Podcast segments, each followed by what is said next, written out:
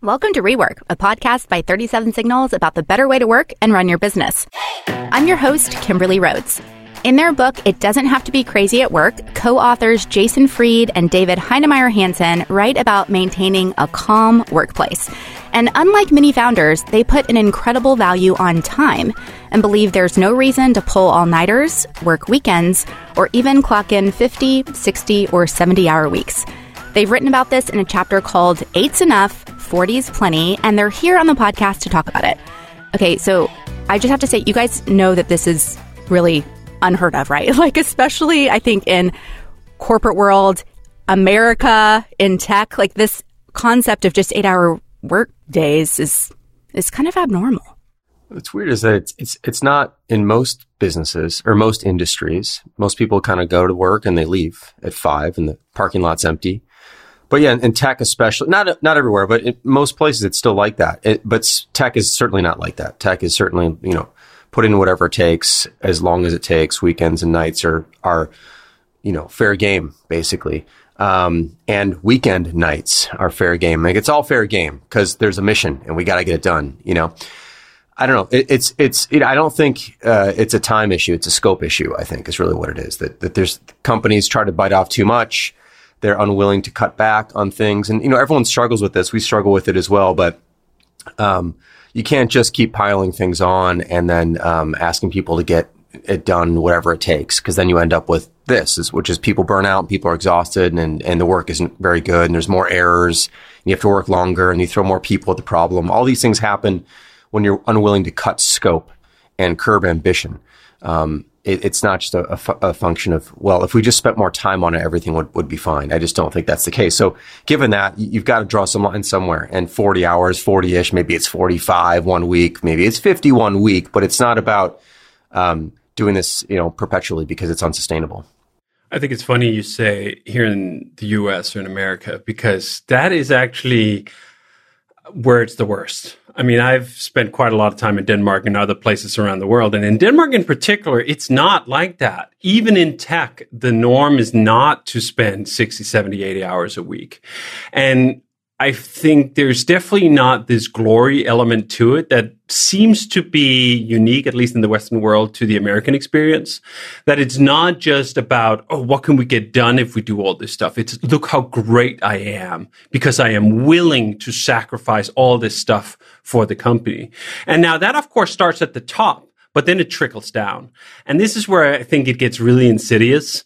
Um, when this performative notion that you have to put in all these hours trickles down into an organization where no one wants to leave before the boss does. No one wants to work less than that because there's a sense, and perhaps it's real in some places, that that's the curve you're being graded on. If you're the one who is the first to leave, then there's questions about that, which really connects to the broader discussion we had during the pandemic in this transition to remote work, are you able to evaluate the quality and the quantity of the work that's coming out, or are you only able to evaluate how much time people are putting in? And I think that unfortunately, there's a lot of managers who are only able to do the latter.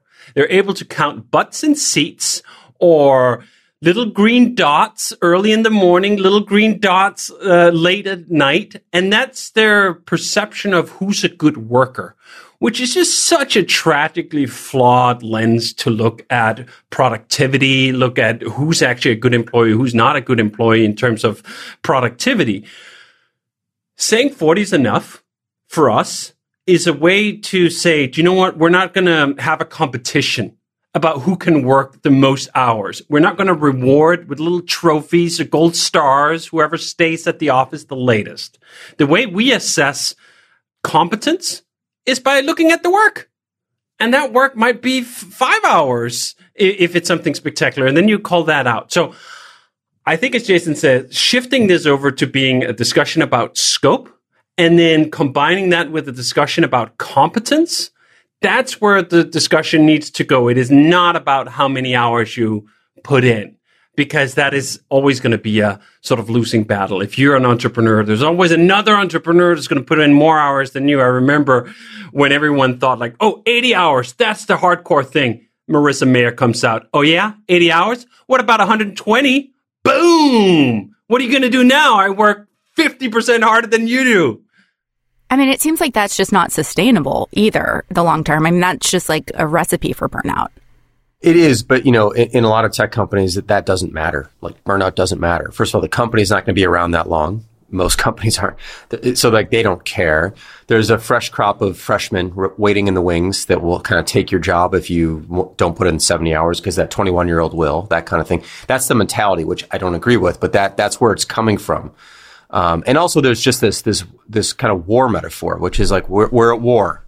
We're at war. You don't take a break when you're at war the other side isn't isn't waiting around for you to to get a good night's sleep. Like they're coming after you. There's that whole thing too, which which fuels it and it puts you in this mental mindset of of um, of being a warrior. Warriors don't have time to sleep. You know that that whole thing. It's it's of course very toxic and unfortunate, but also just unnecessary and. Um, but but it is the norm. You said in, in this industry, unfortunately, and, and uh, you know we're we're here to stand against that and go. You know that doesn't have to be the way you do it. I think that norm is even more specific when you look at tenure. The average tenure for a tech employee is 18 months. I mean, as Jason says, if that's the average, clearly there are people who don't even make it that long. Who cares, right? Just chew through him, spit him out onto the next one. But that's at the, if you will, employee level or worker level. I find it so fascinating that this mythology has even pervaded into management.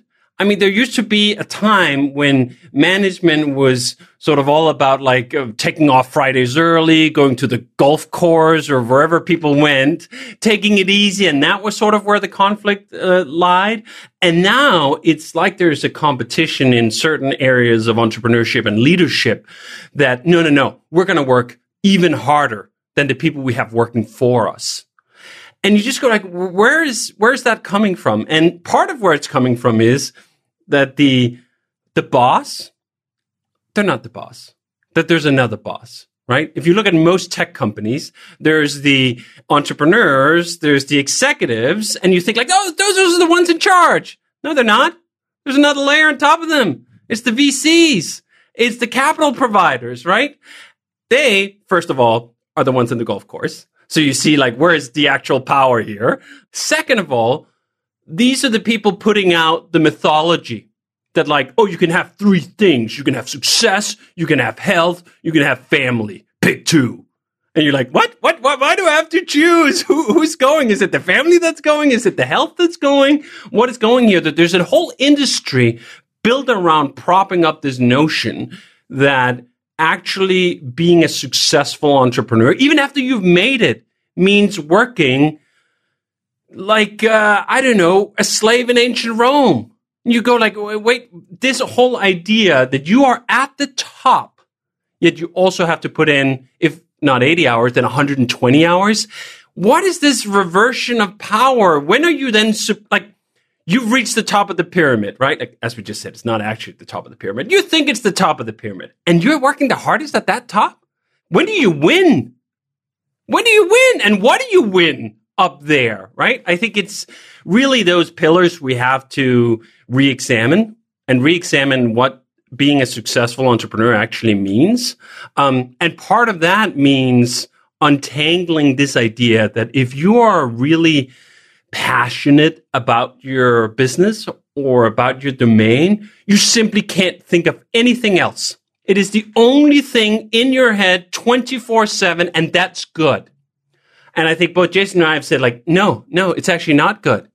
First of all, you can be incredibly passionate and dedicated to what you're working and say 40 is still enough. I want to do the best damn job I can at 37 Signals, programming, uh, whatever, writing, whatever. And 40, that's the box, right? And then I believe, I think Jason shares this too, you actually become better at that if you have something else going on too. If you actually let your mind rest and recuperate, and when it comes back after taking whatever time there is in between the 40 and, and the rest of it off and thinking of something else, going for a walk, actually having a family, actually exercising, having a hobby, reading books, doing something else. It's not just the grind. You get perspective and you get distance. And you actually become a better entrepreneur. You actually become a better executive if you do it like that. I think you guys have written about not work life balance, but work life sleep balance. And I feel like when people are putting in more work, they're not only sacrificing their life, but sleep too. Yeah, we kind of have this like, you know, simple formula kind of. It's like 888 basically. Eight hours of sleep, eight hours of work, eight hours of, I hate to say life because life is all of it, of course, but you know, eight hours of time that's not, not working at least. And, and you're not sleeping. So waking time that's, that's just yours basically. Um, of course, it's never quite yours. If you have a family, you got ob- obligations and responsibilities, but it's not work time. It's not sleep time. That, that seems to be good. I think the other thing, I think we wrote this in rework, although it could have been in, um, it doesn't have to be crazy at work. Eight hours is actually quite a long time. And if, if you don't believe that, go jump on an airplane from, I think I said in the book, is like Chicago to London. It's about eight hours and just sit there. It's long. It's so long. and like, you'll be looking at your watch. You'll be like, are we there yet? It's like, no, we're only three hours and you have five hours to go. And you look at it again. It's like, still three hours to go. Eight hours is plenty of time. I think one of the big problems, of course, is that most people don't have eight hours to do their work they have maybe three hours because the rest of the time is chunked up into smaller bits and meetings and they're pulled into this and pulled into that, multitasking and all the stuff. And so they think eight hours is not enough. It's actually plenty if you actually have eight hours to yourself in a given day. And that's what we strive for here is to make sure most people, almost everyone has an eight hour day roughly to themselves with very few obligations to anyone else but themselves and the team that they're on. And that's enough. Like that, with that, you can get a lot done. But if you don't have that in place, it's, it's also quite hard to do it, which is why people work late and they work early is because that's the only time where they're not bothered. It's not necessarily that, that like the work they're doing requires more time. is that they don't have enough time to do the work itself. And so they have to find the time to do the work by hiding out in moments of the day or places where no one can reach them. That's unfortunate. And I think that lens of having a boundary, that 40 it's plenty. And 40, that's the number. We're not going to just let it balloon into that. Actually instills a real sense of discipline. A lot of entrepreneurs have deluded themselves into thinking that discipline is working all the waking hours that they have. That is sloppy. That is absolutely sloppy work habits when you just let it all bleed in. When are you doing your prioritization? When are you picking what's actually worth working on? What's worth spending my time on? I find this over and over again, seeing these entrepreneurs bragging about all these hours that they're working. And then if you look at what that plate is full with, it's full of junk. It's full of junk meeting. It's full of junk information. It's full of junk participation. It's full of junk. And as Jason says, if you take that junk away, eight hours is a feast of a time. And I think for us, this is particularly true because we were born in less than 40 hours. This is so funny. Whenever we tell or, or extol the virtues of just working 40 hours a week, we always get the comeback. Yeah, yeah, you say that now. It's easy now. But in the beginning, I bet you were working 60, 70, 80 hours a week, right? And we're like, no, it was exactly the opposite. When we started Basecamp, I was working 10 hours a week. That was the amount of uh, billable hours I was invoicing 37 Signals while I was doing my studies and while we were doing other things. And for 37 Signals at the time, Basecamp was a side project. So we saw how much you can actually accomplish on not just 40 hours, but 10 hours or 15 hours. It is amazing how much time or how much progress you can make when you start by just doing the most important things first. And you realize I certainly realize most weeks, by the time I hit the count 40, I've spent 40 hours of working. I'm, I'm into the weeds. Like the last five of those, it's, it's pretty rare that those are really the ones that just were, had a big bang for the buck. I can't even imagine what kind of crap lays at the other end of 70 hours or 80 hours in a week. It's just junk. It is just junk. And then as Jason says about the, the sleep thing, that's not like something we came up with. There has been a million studies on the virtues of getting enough sleep. And for most people, that means seven to eight hours.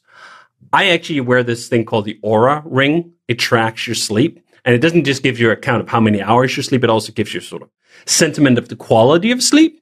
which is a really good way of, of comparing it to this because I find if I somehow mistakenly check the internet late into the evening, I can see that on the Oura ring stats when I wake up in the morning that the quality of that sleep was just less. And because it's sort of gamified in this way, I take pride in getting not just eight hours, but like eight and a half. That's actually my preference. Eight and a half, right? And the payback for getting enough to me is most evident when I just get one hour too little. When I get like seven or six hours, 50 minutes, I swear 20% of my effectiveness and my brain power is just lopped off. And if you take that, like I lose 20% over the eight hours, that's a lot more. That's a lot more hours. Like I gained one because I slept an hour less, but I lost several more just due to inefficiency. And I think that this is the thing entrepreneurs so often squander, right? They think, ah, oh, I can sleep a little less or I can work a little later. Yeah, yeah, yeah. But what are you getting out of the rest? You're diminishing all the other hours. You're making them smaller, less efficient, um, less energy dense. It's like you're pouring like 75 octane into a fucking Ferrari. That's just going to ruin the goddamn engine. It's not going to work very long. You might be able to get 100 miles, but then the engine is all gunked up and this car is not going to make it till the end of its life. And this comes all back to what is your horizon? Are you only going to live for the next two years? Okay, fine. Sleep six hours. Do uh, no, not fine, right? But also no, you're not just going to live for the next two years, right? You should look at your career as certainly if you're in your 30s or 40s, like you might have another 20, 30, 40 years left. Isn't the game then to make sure that over the long run, if you take an entire working life that might be 50 or 60 years, that you get the absolute maximum out of all of those years? That's at least how I like to look at it. Well, let me ask you this because you said, David, that you guys always started this way, like started with limited hours and not, you know, working these crazy hours. For someone who's listening, a small business owner who's like, "Oh yeah, that's nice, but I'm I'm already down that path. Like how do I go backwards? Like do you have any tips? Like how do you rip the cord and go to what is a manageable, sustainable kind of work life sleep balance if you don't currently have that? I think to some extent going cold turkey is not a bad idea. Like setting an actual alarm where you just shut your laptop.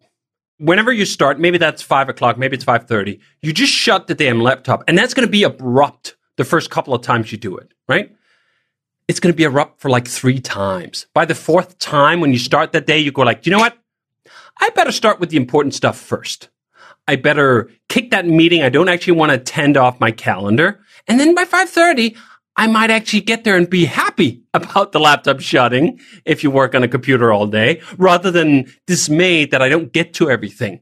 Because as, as we've talked about, I think what you'll find is that all the work is not divided equal and there's an unlimited amount anyway. You could literally work 24 hours a day on the thing and there'd still be a potential 60 more hours in that day. And this is where all this bullshit, oh, there's not enough hours in the day. Yeah, no, there's an unlimited amount of work. That's what there is. And your job as a entrepreneur, as an executive, as really anyone, is to look at all the work you possibly could do and then just take a slice that's the most important. And when you slice that for eight, you'll find, oh man, that's enough. And you will actually maybe possibly even find you're making faster progress. There's this saying in racing that um, I just had this uh, internal gif of George Bush going like, "There's a saying in, in Texas or in Tennessee: fool me, fool me once, and I'll fool you again. I'll fool you twice." I was just about to launch into one more like, "This is such a simple saying. I should have it at the tip of my tongue, and I don't." But it's basically like to go fast, you got to go slow. That the fastest drivers are the ones with the slowest hands. That this measured approach that you don't go faster by just wriggling the wheel, making the tires squeal and that's what a lot of entrepreneurs look like when they are this all in. They're totally frazzled and you hear them or you see their tweets or whatever and you go like, whoa, dude, you're, you're going awfully fast in your mode of being for someone making a remarkably little amount of progress. Do you know what? That's the whole premise of the book, right? A calm company is a fast company. A calm company is a productive company.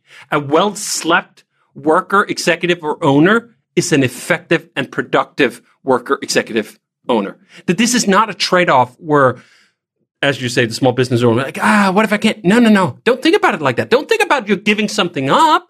Don't think about it as though you're giving up what you're capable of or your ambition for all the things you want to do. No, think about it as though you're investing in exactly those things in a sustainable way. They'll carry you on for more than just the next whatever a few months or a few years before your brain just goes pop and you're just like close the laptop. One thing I used to do because I I have a tendency I can be a workaholic. I have embraced the 40 hour work week since coming here and honestly it's something that drew me here. But I used to have to take my laptop from the office and leave my charging cord, like leave the power cord at the office. So I could only work until my computer died. Like I could not work another eight hours at home because my laptop would literally die before then. So I had to like force myself the only way I was going to stop working is if literally my computer shut itself down. So, don't know if that little tip helps anybody. Apple spoiled that with the new computers, didn't they? Now they freaking last for 12 or 14 hours of a battery. But yeah, I think that's actually a good point. I tried to do something similar. Like for the longest time, I would primarily work on an iMac. And the benefit of the iMac was that it didn't move. and then I would have a separate laptop, but it wouldn't have all the latest stuff. So I would not be nearly as tempted to do the same things because I just, I couldn't. And then it was a hassle. And then as soon as it's a hassle, you build in a little bit of friction in that process of taking it with you. And, right. um, and it's easier then to stick to your principles. By the way, can I, can I just add something there? I remember this is something Kimberly, I know you were you were kind of doing, in a sense, client work previous right. to here, like doing event planning and whatnot. Right, those were my bosses. right, I totally hear that. There's this expectation, though. I remember because I was we weren't in the same business, but in a similar thing, where you have clients, and there's this feeling like clients expect me to be available 24 seven. They expect me to be able to return an email at 10:30 p.m. Like that is on, I think, you and me and whoever's in the business to say no. That I I understand that's what you expect. I am not that's not who I am. That's not what I can do. I will be there at 8 a.m. for you. I will be there all day for you until 5.30, 6, but I have a life too. And like, I have to create some separation. Now, some people go, well, then you're going to lose clients. I go, I don't actually think that's what happens. I don't ever call that ever actually happening. People are reasonable for the most part and they understand that, look, if you email me at 10, I will get that first thing in the morning. I'll be, you know, that's when I'll take care of it that's a reasonable expectation. So I think sometimes entrepreneurs put it on themselves to feel like they must impress and be available 24 7 to their clients because their clients are paying them. But that's not what they're paying them for. Um, so I think you just need to draw some boundaries and draw some lines, and you'll be surprised. I think people are reasonable and they'll understand. Yeah. I love that. Um, one last thing. I get that it's hard. No, it is. It is hard. But also, it's like, it's probably harder on the business owner than it is on the client you know, we've built it up that they have these expectations yes, that they yes, may yes. actually not have. Totally. Question for you guys. When you have a new employee coming into your environment where this is kind of not the norm, do you find it hard to get them into this eight hours is all you need to work? You don't need to put in the extra hours? Yeah, it, it can definitely be hard. I mean, people come, whenever someone comes to a job, they come with their, employment history, uh, employment experience history with them, of course. And so if they're used to working a certain way, this is definitely in transition. I think it's on, it's on the manager, uh, it's on the leadership, it's on the teammates to, to remind someone if they're working on the weekend or something, like, you don't need to do that. Not only do you not need to, you shouldn't be. I actually always come away a bit horrified when I hear stories like that because that does happen here occasionally. Um, that someone like put on time on the weekend. Now, sometimes it's because they took a day off during the week. That's fine, but it can't be because they worked the whole week and there's more work to do. And I, I actually feel like deeply, I'm embarrassed actually when that happens. Like, how did this get, how did we get to the place where this is happening? This is not who we, we're, we're supposed to be, not who we want to be. So, um, it doesn't happen that frequently, but when I hear it, I, I feel bad. And then you just talk to someone and go, you don't have to do that. You just, that's not an option, actually. The, the option is, the, the not an option is you do not work on the weekends. It's not an option to do that don't do that unless you're again taking time off during the week and you're going to make up some time. That's a different story. But so you just have to remind people and set the example. I think even just starting at not rewarding people for that, that's usually what happens, right? Like, oh, thank you so much. You're such a hero because you put on this. Here's like a virtual trophy or even a real one for this effort that you put in. Now, the exception is always, is there an emergency? Is, is the thing actually on fire? Okay, fine emergency in that word should be embedded rare. If you have emergencies every weekend, that's not an emergency. That's just the job. And you've designed it wrong. Redesign it. Treat it as a failure mode of the organization that someone feels or has to work every every weekend and get back to emergencies being actually rare. And then be grateful when someone steps up and really solves an emergency and then the rest of the time going, not only is that not necessary, it's not helpful. I like that. Well, we're going to wrap. We have other work to do in our 40 hours, but thanks for being here. Rework is a production of 37 Signals. You can find show notes and transcripts on our website at 37signals.com slash podcast. And as always, if you have a specific question for Jason or David about a better way to work and run your business, leave us a voicemail at 708 628 7850, and we just might answer it on an upcoming show.